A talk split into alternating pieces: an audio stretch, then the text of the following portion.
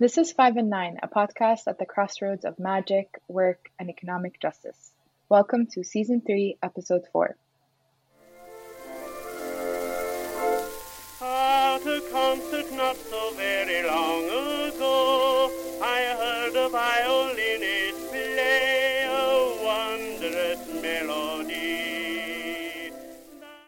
And I think we're so conditioned in the capitalist society we live in to not think that with slowing down comes transformation. And for us, with slowing down to, to the speed of presence, to what really matters in the moment, is also for the work that we do, creating experiences to help people connect deeply with what it means to become a future ancestor or to be a future ancestor is slowing down to the speed of legacy and what legacy we're leaving behind. With that slowing down comes this realization that everything that we are doing in this moment is already shaping generations. Hi, everyone. This is Anna Anshalmina, producer at 5 and 9. This is Dorothy Santos with 5 and 9, director of Magic. You've just heard Nour Batyne, a creative producer, facilitator, and artist who's passionate about futures thinking, immersive storytelling, and social innovation. When we think about the future, we often think about technology. Images of space travel, flying cars, and extraterrestrials might come to mind. In this episode, Nour invites us to think about the future through the lens of ancestry and to consider what it means to slow down and reflect on the legacy we leave in the world. Together with Britt Pham, she co-founded One of Many Studio, consulting and experience design studio that connects people with what it means to be a future ancestor. We'll hear from Nour on how she decided to make the leap from the 9 to 5 life into starting her own practice, and we'll learn about the influence of her teita, or grandmother, on her life and work. We'll talk about why land acknowledgements are so important, and we'll close out with a meditation from Nour by One of Many that helps us face the climate crisis by honoring our interconnectedness and we'll close out with an Arabic Galilean folk song she sang in honor of her grandmother. The music for this episode is That Soothing Serenade, composed by Harry De Costa and performed by Henry Burr in 1918. It's music that would have been popular at the dawn of the Jazz Age, the same period of time that gave us the Rider Waite Smith deck, one of the most popular and influential tarot decks in the world. Now my plays all day that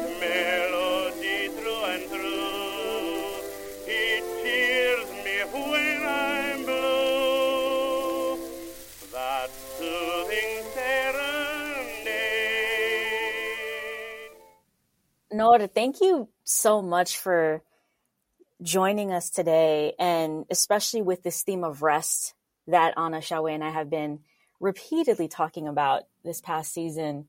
I know we have a very similar background in the sense that we both left nine to fives intentionally. Mm-hmm. So the question mm-hmm. I had for you was not just when did you make this decision, but was there an object or an image that comes to mind where you reached this inflection point of I need to leave this nine to five mm. ASAP? Thank you for that question. And thank you so much for having me. It's an honor to be in conversation with you. It sometimes feels like it was yesterday, but it's actually been almost five years, which is incredible.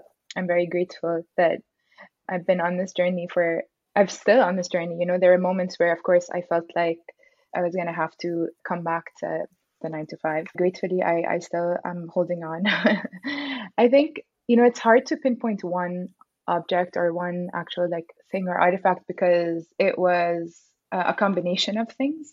I wasn't fulfilled by uh, the work that I was doing. And I, I have to preface this by saying that when I say work, for me, I, I usually say my work is my life and my life is my work. So I went from compartmentalizing everything that was on my plate to like kind of bringing and integrating everything together. Yeah. So I think it was a combination of like really being intentional with noticing kind of how I was being fulfilled and also how I felt that I was being of service through my work because so much of my work has always been rooted in social justice. So uh, it was really about impact also that's very very important and and like how i'm being of service and the impact that i'm creating and i, I felt like i could have been i could be of more service outside the confinements of uh, what was nine to five for me in that moment.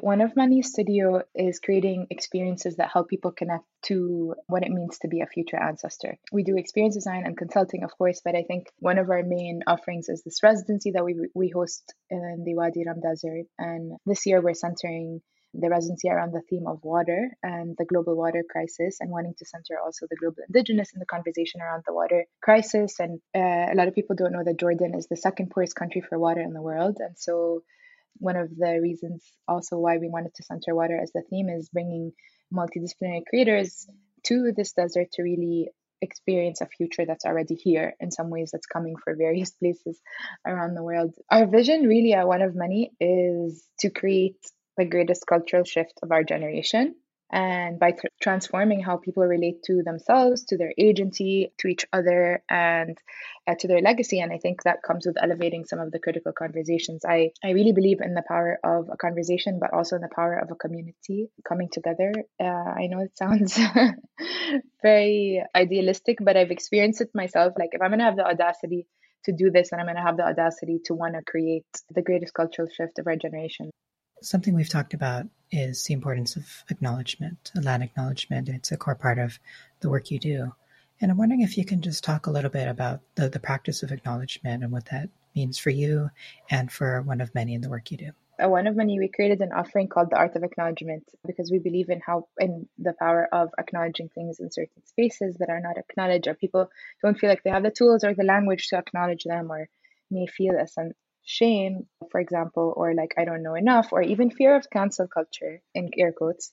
And so we found that in our communities, including the also air quotes wellness community, where so many of ancestral practices and traditions that have been used for time immemorial that have been kind of adopted or appropriated in some ways. And I think we wanted to invite acknowledgement and respect to these, whether it's musical practices or healing modalities. And that's kind of why the work around acknowledgement came to be out of a, a need to like give people more space to have the conversations around what needs to be acknowledged. And I think I have seen the value of land acknowledgements on the other side of the planet, really, as well as, of course, here, because I think when you name the unceded lands, you're also bringing with you a history that's often forgotten and erased and it's creating a space in this moment to name it and to recreate awareness around it. A lot of people don't know what you're talking about, and that's a whole opening conversation to be like, oh, well, you didn't learn this in school. usually by design. Like, let's have a conversation, you know. And I also believe that the present is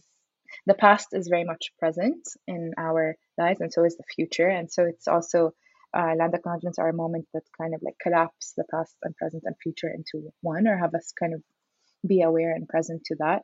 There's a lot of um, power for me in naming naming lands and bodies of water before colonization. It's in many ways reclaiming lost memory of these names. One of the you know responses I read to a question that was asked of you and it was through pop-up magazine was where did you learn love and you mm. your answer was about your grandmother but more specifically the jasmine that she recalls from this lifelong journey and you know seven countries six children 19 grandchildren yes i oftentimes feel that people think that how they are of value in the world is the work that they produce and sometimes mm. it's not mm. about that and i think that's one of the reasons why i asked about a particular decision point in your life that you hmm. experience mm-hmm. stepping away and and it feeling good because sometimes you have to make it's a very it's a very two of swords energy that I have these these decisions that I need to make but both entail a sacrifice so maybe that's a better question mm-hmm. for you is what was what was it that you felt that you were sacrificing but in the end resulted in you getting rest but also being the nord that you needed to be mm. It's funny, I was literally writing this morning and I had this practice of writing, and I wrote, Freedom is the smell of jasmine from Teita, which is grandmother in Arabic, from Teita's hands. Mm. My grandmother is a huge in- inspiration, and everything that I do and I am is uh, to honor her and, and her work and her legacy. And I think, you know, in making this decision actually of leaving the nine to five, what was really difficult about it was like thinking of my grandmother and my mother and so many of the women in my life that weren't afforded the freedoms that I embody in this moment to be able to make such a choice, to choose to be financially independent and have to have the space to say like I want to commit to my creative practice as an artist. There's so much liberation that comes with that and also guilt. I'm much more comfortable with with guilt today. it's been a journey. But I, I remember feeling like who the hell do I think I am to do this? You know, like the audacity kind of a thing. You know, like the audacity to say like I'm going to create a path for myself on my terms is not something that my mother nor my grandmothers were were ever able to do in their lifetimes and it's so sacred for me that I get to make that decision every single day. Norda, you're having me experience something I've never experienced on the podcast before, which is I'm I try really hard to not be emotional when I'm recording. Mm. I know Anna and Xiaowei know that I'm a crier. They know me very well. But on a podcast, it's just, it's very strange because I oftentimes try to ensure that that doesn't, you know, come out. But the reason why I share this with you, so thank you for also you naming the fact that guilt oftentimes is part and parcel of what we have to deal with as children, grandchildren, children of the diaspora. And it reminds me of this quote that Ocean Vuong said so beautifully. He said, So many of us immigrant children end up betraying our parents in order to subversively achieve our parents' dreams. Like you, I journal every day, and there are mm. certain things I hear, and sometimes even just engaging in some kind of clairaudience where there's so, I, I hear this voice and I just need to write the thing down. But when I read about the residency, one of the things that stood out to me, just, I mean, it was kind of just making itself very apparent hmm. is this relationship to the earth. And it's not just a relationship, but this kind of stewardship that I feel many people are not engaged in, oftentimes because they're just trying to survive, whether it's a nine to five, whether it's feeding your family, whether it's feeding yourself.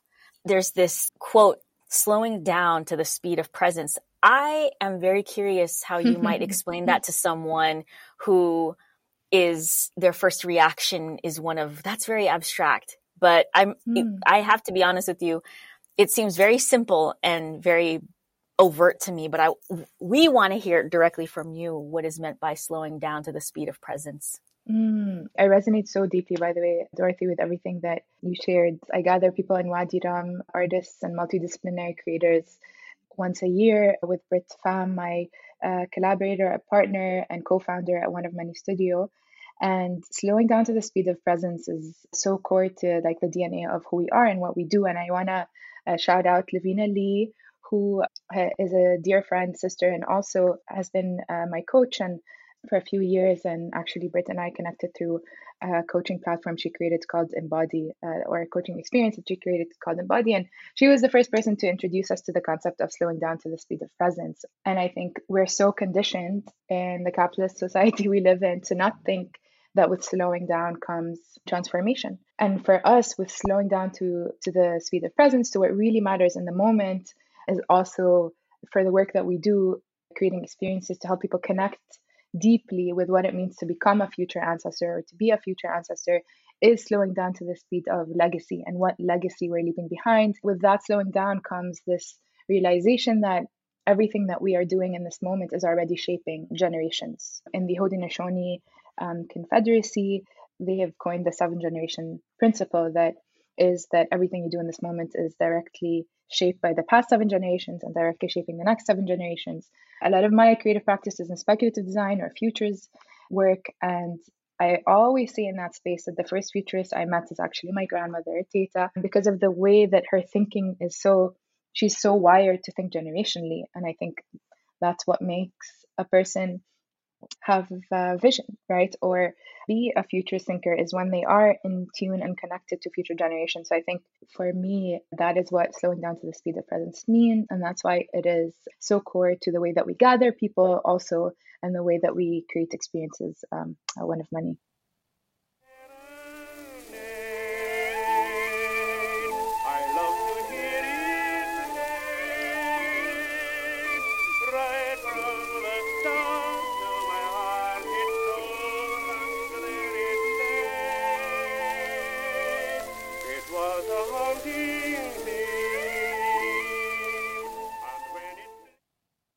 I am going to ask you, yeah. based off of what you just shared related to your grandmother thinking generationally. This is not me troubling it. This is mm-hmm. me asking how we deal with the complications of the different systems that our parents and our grandparents and our lineage have actually grown up and within and mm. constantly trying to upend things such as patriarchy mm-hmm. and different aspects of what might be detrimental in our contemporary moment.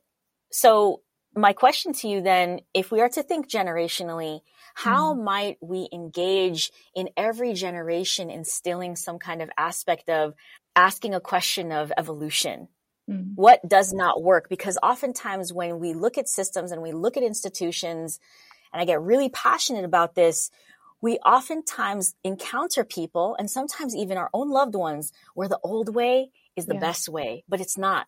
And mm-hmm. so how might we think differently but still honor what your grandmother has is teaching all of us to think mm-hmm. generationally, but also co-evolving with one another.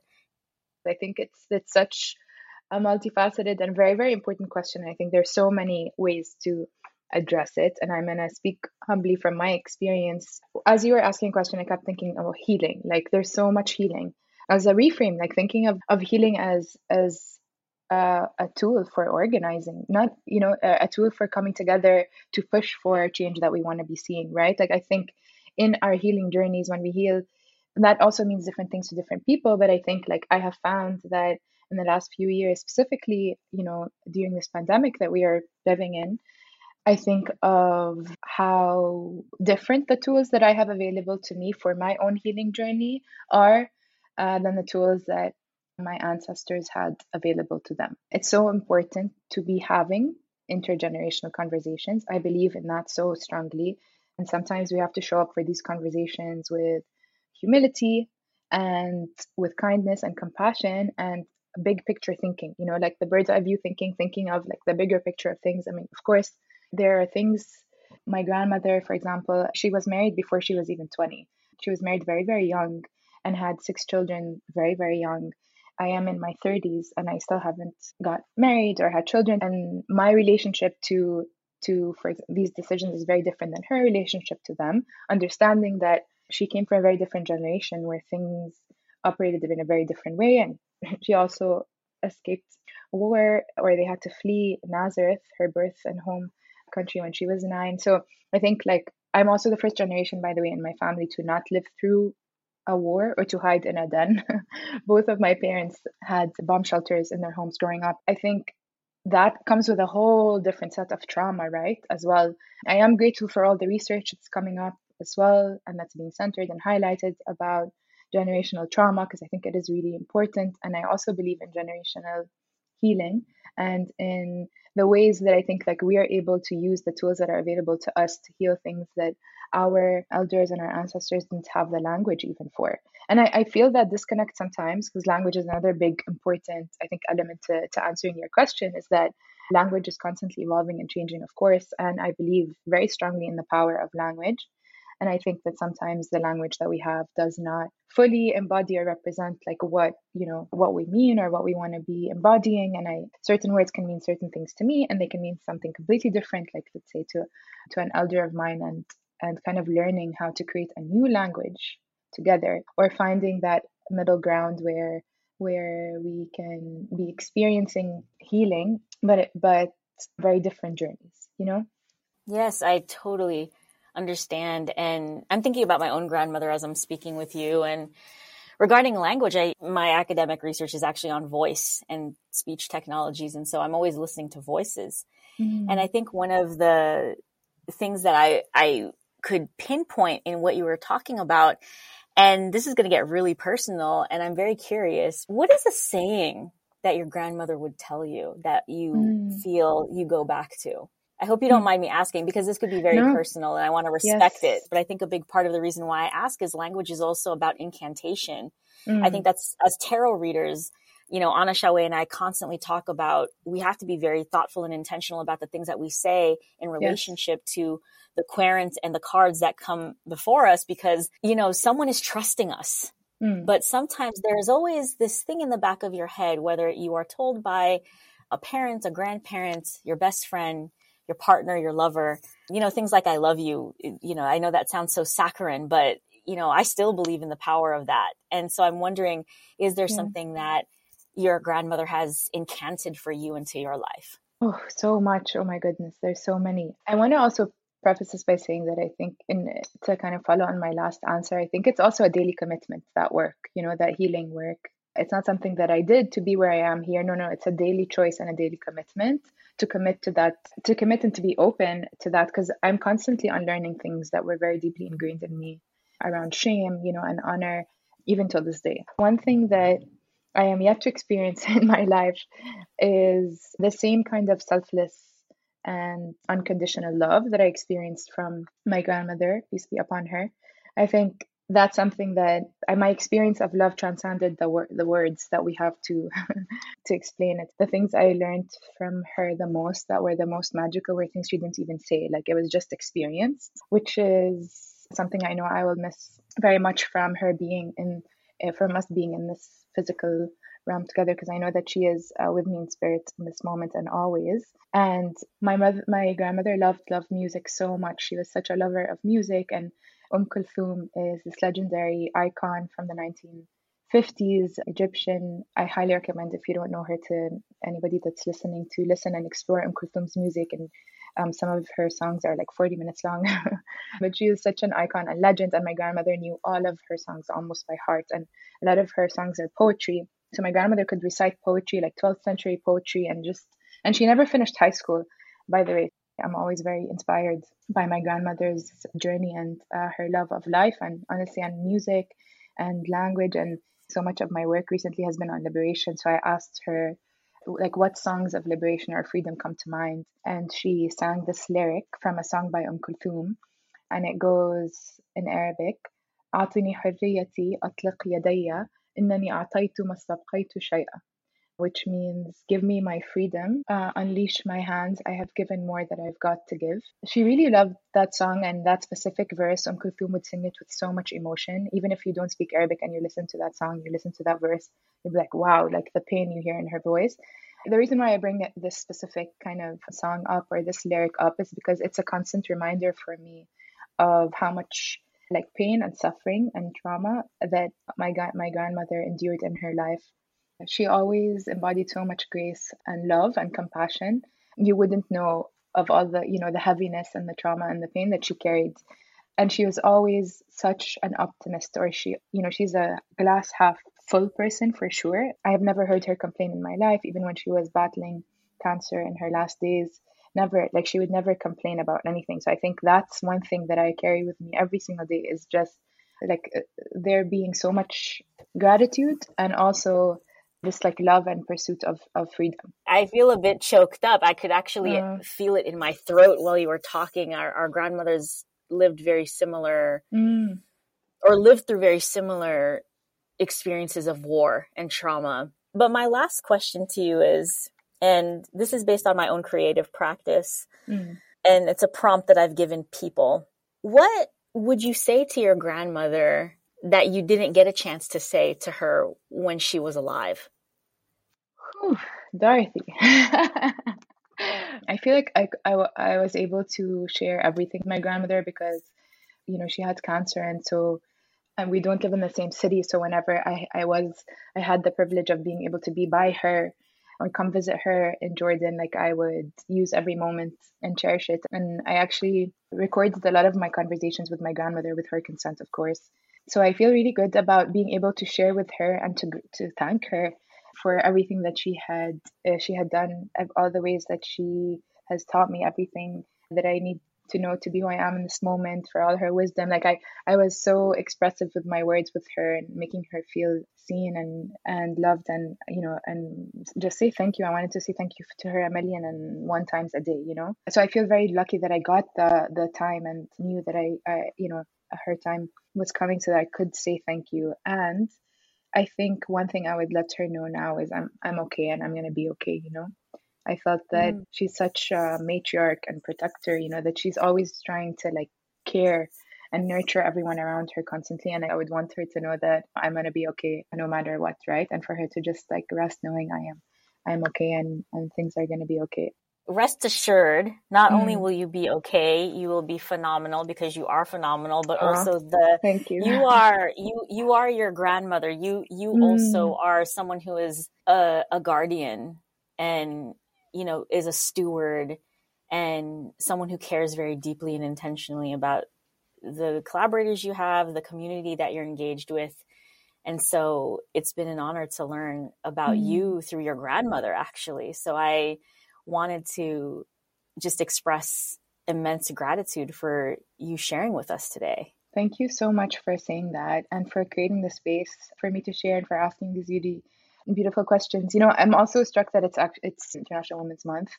It's special to be having this conversation, and in these days, I celebrate all the women that have come before us in our lives that made it possible for us to be here in this moment and to even have this conversation with you.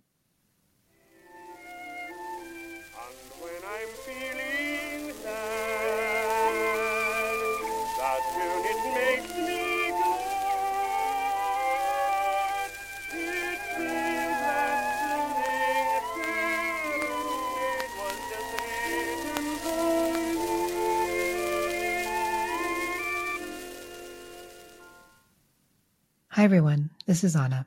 We're going to close out this podcast with a meditation led by Nour and a beautiful rendition of Yama Muel al Hawa, an Arabic Galilean folk song she sang with her cousin Bushra Batyne. They performed at Bars for Thought, an open mic poetry night in Brooklyn, and they sang in honor of her grandmother and Women's History Month. It's a song about love, freedom, land, the seasons, and resistance. But before we close, just a word about this podcast. Five and Nine is an independent podcast and newsletter at the crossroads of magic, work, and economic justice. This show is produced by Dorothy Santos, Xiaowei Wang, and me, Anna Anchalmina.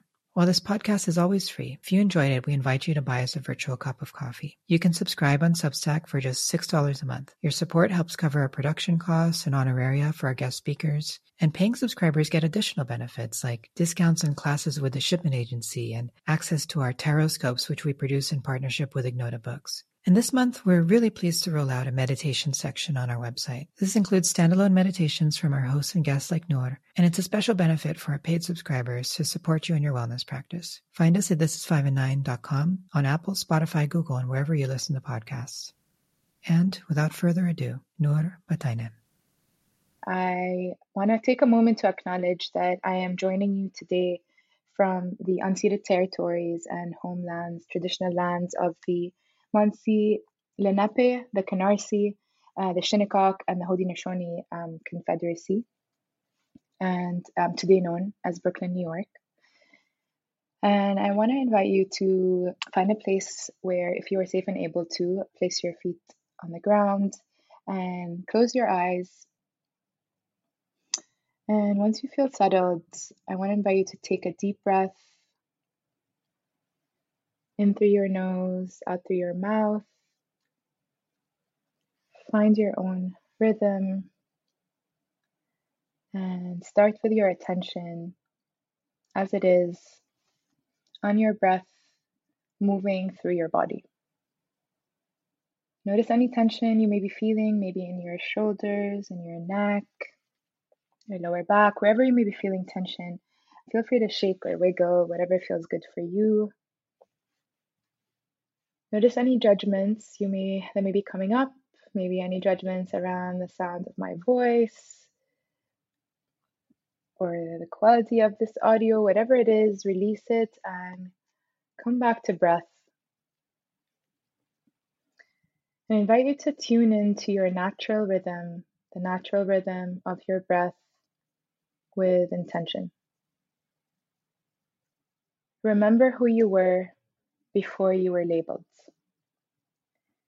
Remember the winds, the stories they carried, the wisdom they weaved, the violence they erased. Remember the stars guiding the wanderers, the dreamers, the ones with visions, the freedom seekers, the abolitionists, the ancestors. Move like water. Remember water, the sacred, the beloved, the source. Remember water. And in your mind's eye, I invite you to imagine a body of water by which you feel at ease. Imagine you find yourself by the water. Take a deep breath. What does it smell like here? How does the air feel on your skin? Take a look around. What do you see? When you feel settled in the space, you take a step forward into the water. Notice the temperature. Notice how your body reacts as it meets the substance, this gentle and powerful element as natural as your own body. And as you wade further into the water, you notice that you begin to dissolve into the water. You become one. And then, with the lightness of air, you find yourself floating up towards the sky. You pay your respects to the sun and the moon. You greet the clouds like old friends. And you witness the earth below you in all of her glory, speckled with infinite shades of color. And as easily as you rose to the clouds, you fall back down to where you came from. Your body is made of approximately 60% water. The same water that rises to the sky and falls to the ground every day around the world. What we do to earth, we do to ourselves. What we do to ourselves, we do to each other. So consider this. How do you embody respect and care for the earth, for yourself, and each other. Many of us are gathering on unceded lands. These lands hold the legacy and the souls of ancestors who stewarded the land with humanity in the face of violence and inhumanity. We honor them. Engaging in the sacred practice of acknowledging the land and all that she holds allows us to acknowledge the full continuum of the human experience, both the injustices we do not seek to repeat, as well as the joys we wish to replicate. When we acknowledge, we infuse our individual experiences with a collective experience, with ancestral memories, with the earth that lives below us and the sky above us, and with the bodies that hold us for they are one and the same. We are all living through the consequences of climate injustice, but we are not equally affected. We weather the same storm, and yet we travel in different vessels. And so we invite you in this moment to lean into the responsibility of acknowledging your power and understanding that we are in this together. Take a final stabilizing breath. Let this be the deepest breath you've taken all day. And as you seal up this practice, leave the space knowing that you are not alone, that you are one of many. حكم